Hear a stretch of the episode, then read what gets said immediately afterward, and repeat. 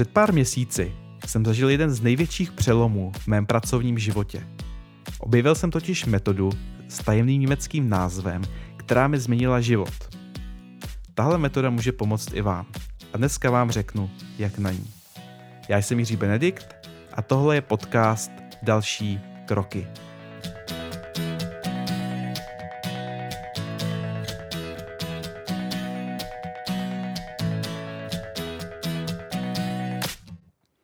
Poslouchám úvod této epizody, tak si říkám, že jsem možná zvolil hodně silná slova a nastavil očekávání hodně vysoko. Takže buď jste opravdu natěšení, co vám teďka řeknu, nebo si možná klepete na čelo, eh, co to teda za to je tajemnou metodu, eh, vám řeknu. Nebojte se, budeme se bavit o tom, jak si psát chytré poznámky. Eh, tahle metoda v posledních měsících prolítla světem, respektive možná ne mainstreamovým světem, ale minimálně to bylo eh, komunitou různých lifehackerů a productivity nerdů, mezi které se sám řadím a nestydím se za to. Eh, my všichni, co máme rádi time management, osobní produktivitu, jsme pečlivě a mnoho let dělali jednu věc. Teď jsme se ale uvědomili, že děláme úplně špatně a neproduktivně. Jedná se právě o psaní poznámek. V této epizodě bych vám rád prozradil, cože to jsou ty nové trendy, co se skrývá pod tajným slovem Zettelkasten a co si z toho můžete odnést. Možná si nakonec řeknete, že to není nic pro vás. A nebo naopak, možná vám to pomůže začít budovat svůj druhý digitální mozek úplně novým, lepším způsobem. Příběh začíná u jedné aplikace se zeleným slonem v logu. Já patřím totiž do takzvané generace Evernote. Používám tento skvělý nástroj na poznámky už od jeho vzniku v roce 2008. Tehdy to byla opravdu revoluce. Poprvé bylo možné jednoduše eh, zaznamenávat, skenovat a prohledávat digitální poznámky. Za tu dobu jsem nahromadil tisíce a tisíce poznámek všeho druhu. Velká část jsou různé uložené články z webu, výpisky z knížek a zápisky ze školení, které jsem absolvoval. 13 let jsem si je pečlivě ukládal do virtuálních sešitů v Evernote a důsledně třídil podle témat a podobně.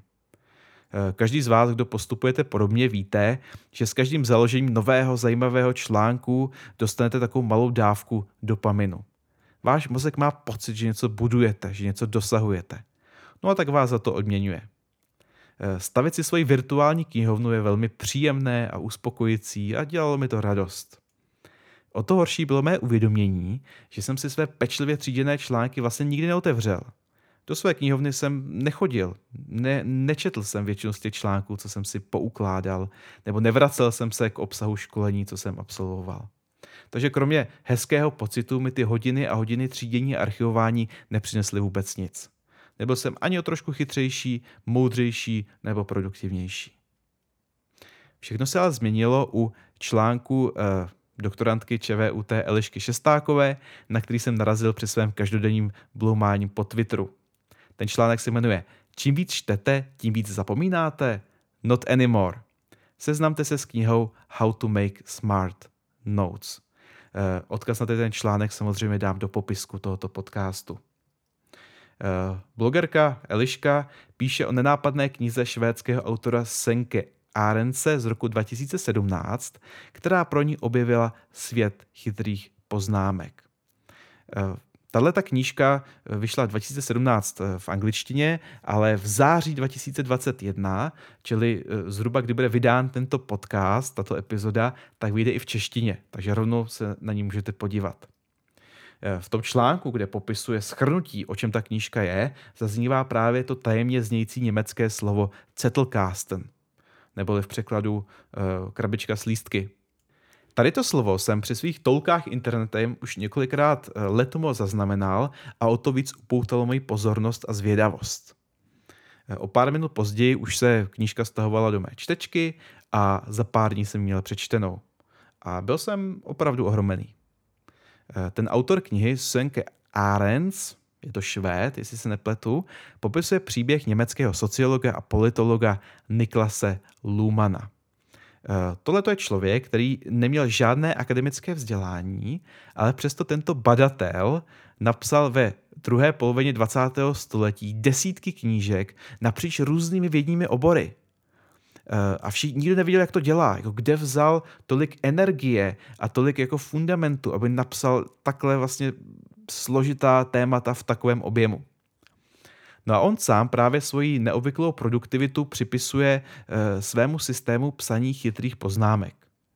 E, za život vyprodukoval asi 90 tisíc ručně psaných lístečků do své kartotéky. Kartotéka se německy právě řekne Zettelkasten.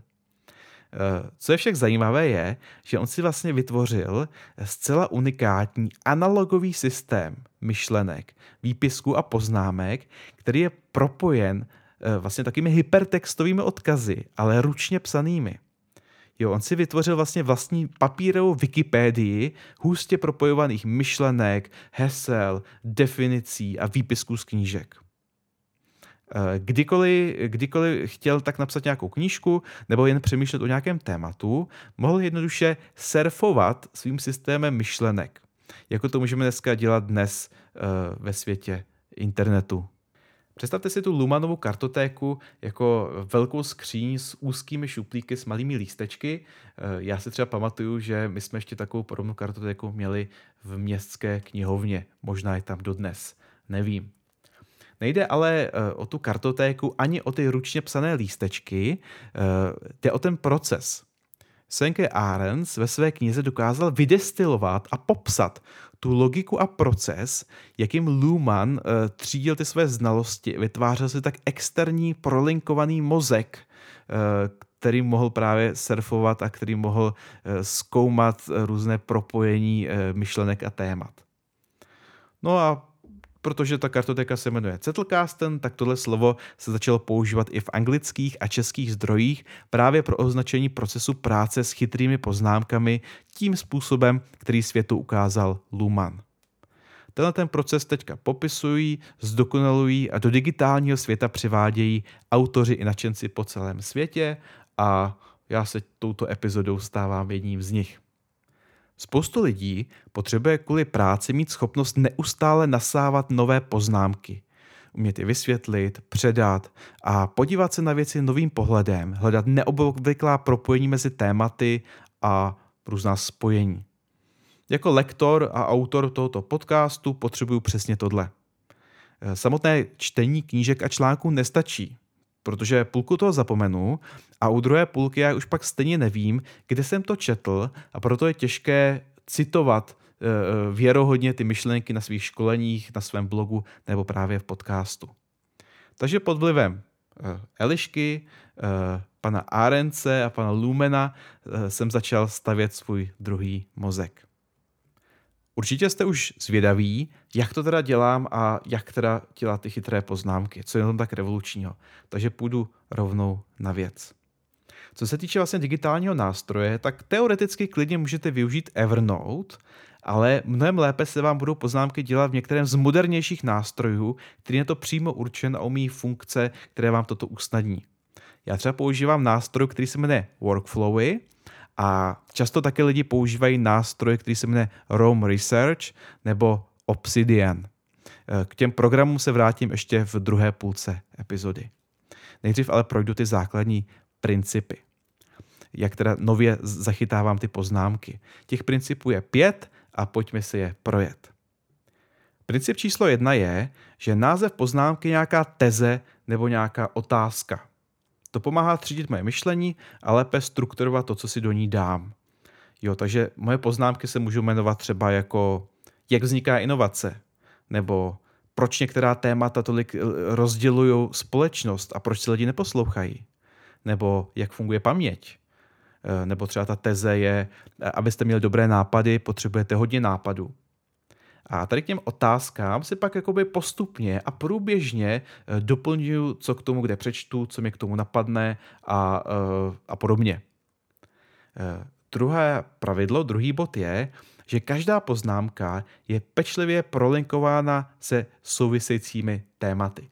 Takže když si něco zapíšu nebo někde skopíruju úryvek ze článku nebo z podcastu, tak tak se snažím to propojit s tématy. Třeba, když eh, napíšu nějakou tezi o inovacích a zmíním adaptabilitu, tak eh, tam dám odkaz na poznámku, kde píšu o tom, jak se adaptovat na novou dobu. Jo, nebo zmíňu tam, že je potřeba mm, inovační projekty dobře řídit, tak tam odkaz na uh, poznámku, kde si píšu věci o projektovém managementu. Jo, když zmiňuji nějakou technologii, tak si tam prokliknu na, eh, na, prostě, na, na moje technologické poznámky.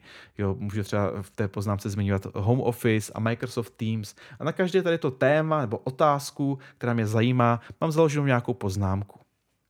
Eh, tady to má jednu výhodu, že pokud používáte jeden z těch moderních softwarů na poznámky, tak nejenom, že vy se můžete z té poznámky prokliknout na ty témata, které jste si sami nalinkovali, ale on vám to ukazuje takzvané zpětné odkazy. Jo, čili když já nalinkuju z e, poznámky o inovacích na projektový management, tak když pak někdy třeba v budoucnu přijdu na projektový management, tak aniž bych cokoliv do této poznámky zapsal, tak já automaticky vidím, které jiné poznámky na ní odkazují. Takže pak si to můžu proklikat a takhle si vlastně automaticky tvoří tady to propojení. Tady ty zpětné odkazy jsou velké, je velká síla tady toho systému. Bod číslo 3. Eh, píšu si i vlast, vlastní i cizí myšlenky, ale snažím se je oddělovat.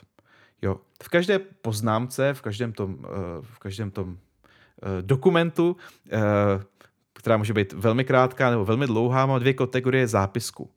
První se jmenuje Moje a e, do této kategorie Moje píšu nějaké vlastní myšlenky, nápady a teze z osobní praxe, nějaké moje závěry a výsledky mého přemýšlení. Případně nějaké další věci, co mě to k tématu zajímají. Jo, takže uh, ne vždycky je snadné odlišit, jako co je moje, ještě moje myšlenka a co třeba už nevědomky přebírám od jiných lidí. Nicméně, zejména pro lidi v akademickém světě je tady to jako velmi, velmi důležité oddělit, co je můj nápad a co, kdy cituji někoho dalšího. Čili to je sekce moje a pak mám sekci zdroje. A tam právě dávám odkazy uh, na různé výpisky z knížek, blogů, podcastů a podobně. Všecko, co jsem četl, slyšel a co je k tomu tématu relevantní a přidávám právě odkaz na původní zdroj. Eh, dřív jsem mimochodem hodně ukládal celé články, že říkám, je hezký článek, uložím si ho do Evernote celý. Tady to jsem ale přestal používat, zejména z toho důvodu, že ty články jsem nikdy nepřečetl. Jo, takže to nemá moc význam, protože oni navíc z toho internetu jako moc nevmizí. To pravděpodobně, že ten článek už nenajdete, je poměrně malá. Takže mnohem lepší je třeba si z nich vypsat nějakou důležitou, eh, důležitou informaci, skopírovat odstavec a uložit odkaz. Eh, každý tady ten výpisek jednotlivý v rámci té poznámky mám nalinkovaný nejenom k té otázce, k tomu tématu, ale vlastně i k tomu zdroji. Jo, takže vlastně třeba, když si poslechnu nějakou epizodu podcastu, vypíšu z toho tři věci, tak ty věci jsou propojené uh, na tu danou epizodu, ale zároveň i na, to, uh, na tu moji poznámku s tím tématem. Bod číslo čtyři. Výpisky z literatury a zdrojů si píšu vlastními slovy. Tady to byl pro mě velký objev. Uh, Luhmann, Arends a další autoři tvrdí, že když si zajímavou pasáž z knížky nebo zdroje jenom opíšete, nebo třeba v případě Kindlu jenom skopírujete, tak si ji tak dobře nezapamatujete a může se stát, že vlastně jako nepochopíte, o čem to je. Když to naopak vlastními slovy parafrázujete, tak se ujistíte, že chápete, co tím vlastně autor chtěl říci a co je ta podstata. Je pravda, že zejména při čtení z Kindlu to nevždy dodržuju, protože je snadné používat Kindle Clippings, což je super funkce, kdy si můžete, uh, můžete uh, označit nějakou zajímavou pasáž z knížky a pak si to jednoduše synchronizovat do počítače. Takže historicky, historicky jsem vlastní poznámky nedělal vůbec, u starších výpisků to mám takto jenom skopírované, u těch nových už se snažím si důležité věci přepisovat vlastními slovy. Pátý bod je, že poznámky postupně zrají. Někdy třeba začnu jenom tím, že si vytvořím poznámku s nějakým tématem, aniž bych cokoliv k tomu měl. Něco, co mě zajímá. Třeba, jak vzniká inovace. Já nechám ji prázdnou s tím, že prostě to je téma až, až třeba za týden, měsíc, rok narazím nějaké téma k tomu, tak si to do toho zapíšu. Případně na tuto, otázku, na tuto poznámku můžu odkazovat v jiných poznámkách a ona se vlastně pak sama skládá dohromady vlastně z těch zpětných odkazů. Jo, takže, uh, takže tady to je takhle, takhle postupně ty poznámky zrajou. Takže někdy tam mám třeba úplně prázdnou poznámku, někdy tam jenom pár vět a někdy ta poznámka už má prostě několik stránek hutných uh, nástrojů. Uh, ta výhoda pro mě je, že já pak můžu vzít nějakou tady tu poznámku a já vlastně, když potřebuji natočit epizodu podcastu, napsat blog, nebo třeba někdy v budoucnu knížku, jo, tak já už vlastně ty témata mám připravený. Nemusím dělat ten výzkum od začátku, ale já vlastně průběžně pracuju na několika knihách, několika epizodách zároveň a uh, úplně automaticky a uh, aniž bych to nějak vnímal. Jak teda začít s tady s tou metodou? Jak postupovat? Uh, nejprve si vyberte nástroj, který budete používat. Jak jsem říkal, můžete používat Evernote nebo OneNote, ale bude se vám to v tom pracovat velmi špatně. Jo, protože pro dobrý digitální mozek potřebujete, aby váš nástroj zvládal dobře následující tři věci. Za prvé, jednoduché linkování poznámek. Jo, například třeba ve workflowy uh, nebo jiných nástrojích, jenom zmáčknete třeba dvě hranaté závorky a jedním klikem pak můžete v našeptávači vybrat eh, poznámku, na kterou odkazujete. Zpětné odkazy. To je to, o čem jsem mluvil, aby se vám k poznámce ukazovalo nejenom, co vede z ní, ale jaké poznámky vedou na ní. A třetí, taková vychytávka, to jsme zrcadlení bloků, abyste třeba jeden nějaký citát eh, z knížky mohli mít zařazen, eh, aby se synchronizoval mezi více poznámkami. To už je taková trošku pokročilejší věc. Tak, eh, jak jsem říkal, nejpoužívanější nástroje jsou následující. Rome Research, to je asi nejpoužívanější, je hodně propracovaný, hodně customizovatelný, upravitelný a taky hodně drahý. Mně osobně úplně nevyhovuje, ale uznávám, že je fakt skvělý. Pak je tu nástroj, který jsme Obsidian, ten je zdarma pro osobní použití, je takový trošku uh, ajťácký, ale má naprosto unikátní systém, kdy ty poznámky jsou vlastně uloženy jako textové soubory přímo na vašem počítači. Tím pádem vlastně vy pořád vlastníte ty data, nejsou někde v nějakém cloudu, ale prostě jsou na vašem počítači a jsou vaše. Jo, takže je to hodně upravitelný a hodně zajímavá eh, aplikace. Já používám workflowy, eh, to umí všecko, přitom je to stále velmi jednoduchá aplikace. Eh, má krásný prostředí, jako kdyby to designoval Apple. Jo, je to velmi elegantní a plynulé a dá se v tom velmi dobře pracovat i s úkoly, checklisty. Já to používám v podstatě na celý svůj život. Další aplikace, která stojí za zmínku, se jmenuje Notion a to je vycházející hvězda Silicon Valley. Je to takový nástroj, který umí úplně všecko možné, jo, od uh, různých, uh, různých tabulek a, a, a vlastně různých, na, na různé, vlastně všechno, co potřebujete v týmu, na sdílení dokumentů, poznámek, jo, a všechno v jednom. Jo, není na to úplně ideální, ale pokud chcete mít všechno na jednom místě, tak můžete využít i tady ten chytrý nástroj, který je navíc pro osobní použití také zdarma. No poslední jsme Craft, to je krásný systém, který se primárně používá pro na Macu, má úžasné nativní aplikace, ale taky si za ně trošku připlatíte. No ale teďka, když máte ten program vybraný, netravte příliš času na uh, vybírání toho správného programu, jo, zkuste to, co vám, uh, to, co vám uh, vyhovuje a, a hlavně začněte. Uh, dobrý druhý krok, jak začít tady v tom, kromě uh, po vybrání programu, je uh, vyberte si svých 12 oblíbených problémů.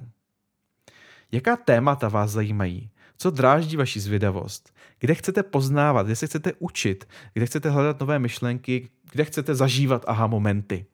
Jo, tady to říkal americký fyzik a popularizátor vědy Richard Feynman. On říkal, a teďka cituju, je potřeba, abyste měli 12 svých oblíbených vědeckých problémů neustále na mysli.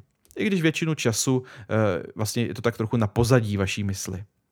Pokaždé, když slyšíte nebo čtete něco nového, podívejte se, jestli to ne- nepomůže s těmi 12 problémy. Jednou za čas tak natrefíte na něco fakt dobrého a lidi budou říkat, wow, jak to udělal. Tenhle člověk musí být genius. Vlastně Feynman tady v tom jednom citátu vlastně popsal uh, ten základ uh, toho systému Zettelkasten. A uh, mně se to líbí, začít tady těch 12 oblíbených problémů. Tady tu myšlenku spopularizoval bloger a lektor uh, Diego Forte. A zapiš, začněte takhle i vy. Napište si vlastně, co je 12 věcí, které vás zajímají. Třeba pro mě to je následujících 12. Jak měnit myšlení a činy svoje a ostatních lidí? Jak funguje lidský mozek? Jak pomoci firmám inovovat? Jak vzdělávat lidi s technologiemi, jak designovat dokonalé věci, jak prožít dobrý život, jak mít dobrý vztah s technologiemi, jak být kreativnější, jak být produktivnější, jak vychovat dítě úspěšně, jak udělat města lepší místa k životu a poslední, jak, se, jak bude nová technologie a umělá inteligence měnit svět. Možná vás zajímají podobné věci, možná něco úplně jiného. A to je celkem jedno, kde začnete. Pod číslo 3 je, začněte v malém a postupně svůj systém a proces vylepšujte. Váš Zettelcast nemusí být nedokonalý. Nemusíte kopírovat složitě přeprocesované systémy týpku z internetu. Udělejte to jednoduše tak, aby vám to vyhovovalo vám a vašemu mozku. Vždycky můžete systém změnit, upravit, jak potřebujete. Ani ten můj systém není dokonalý, pořád to zlepšuju a zkvalitňuju tak, aby i můj výsledek byl lepší. Připomínejte si, co je cílem. Kultivovat myšlení, moudrost, kreativitu a být schopný mluvit, psát a diskutovat o tématech a jejich propojení. A podle toho svůj systém stavte, aby to skutečně sloužilo tomu účelu. Tak, pokud máte chuť skutečně teďka s Settlecastem začít, pokud cítíte, že to je pro vás, tak eh, se můžete podívat na můj web na stránku jiribenedict.com lomeno Zettelcasten, Zettelcasten a eh, tam mám takovou jako rozšířený, rozšířenou verzi této epizody, eh, kdy si můžete projít odkazy na jednotlivé nástroje a podobně. No a nakonec vám přeju, aby vás váš externí mozek skutečně naplňoval, přinášel radost a dobrý pocit. A abyste díky němu dokázali posunout myšlení druhých a udělat tenhle svět o trošku lepší. Já jsem Jiří Benedikt a tohle byla epizoda podcastu Další kroky.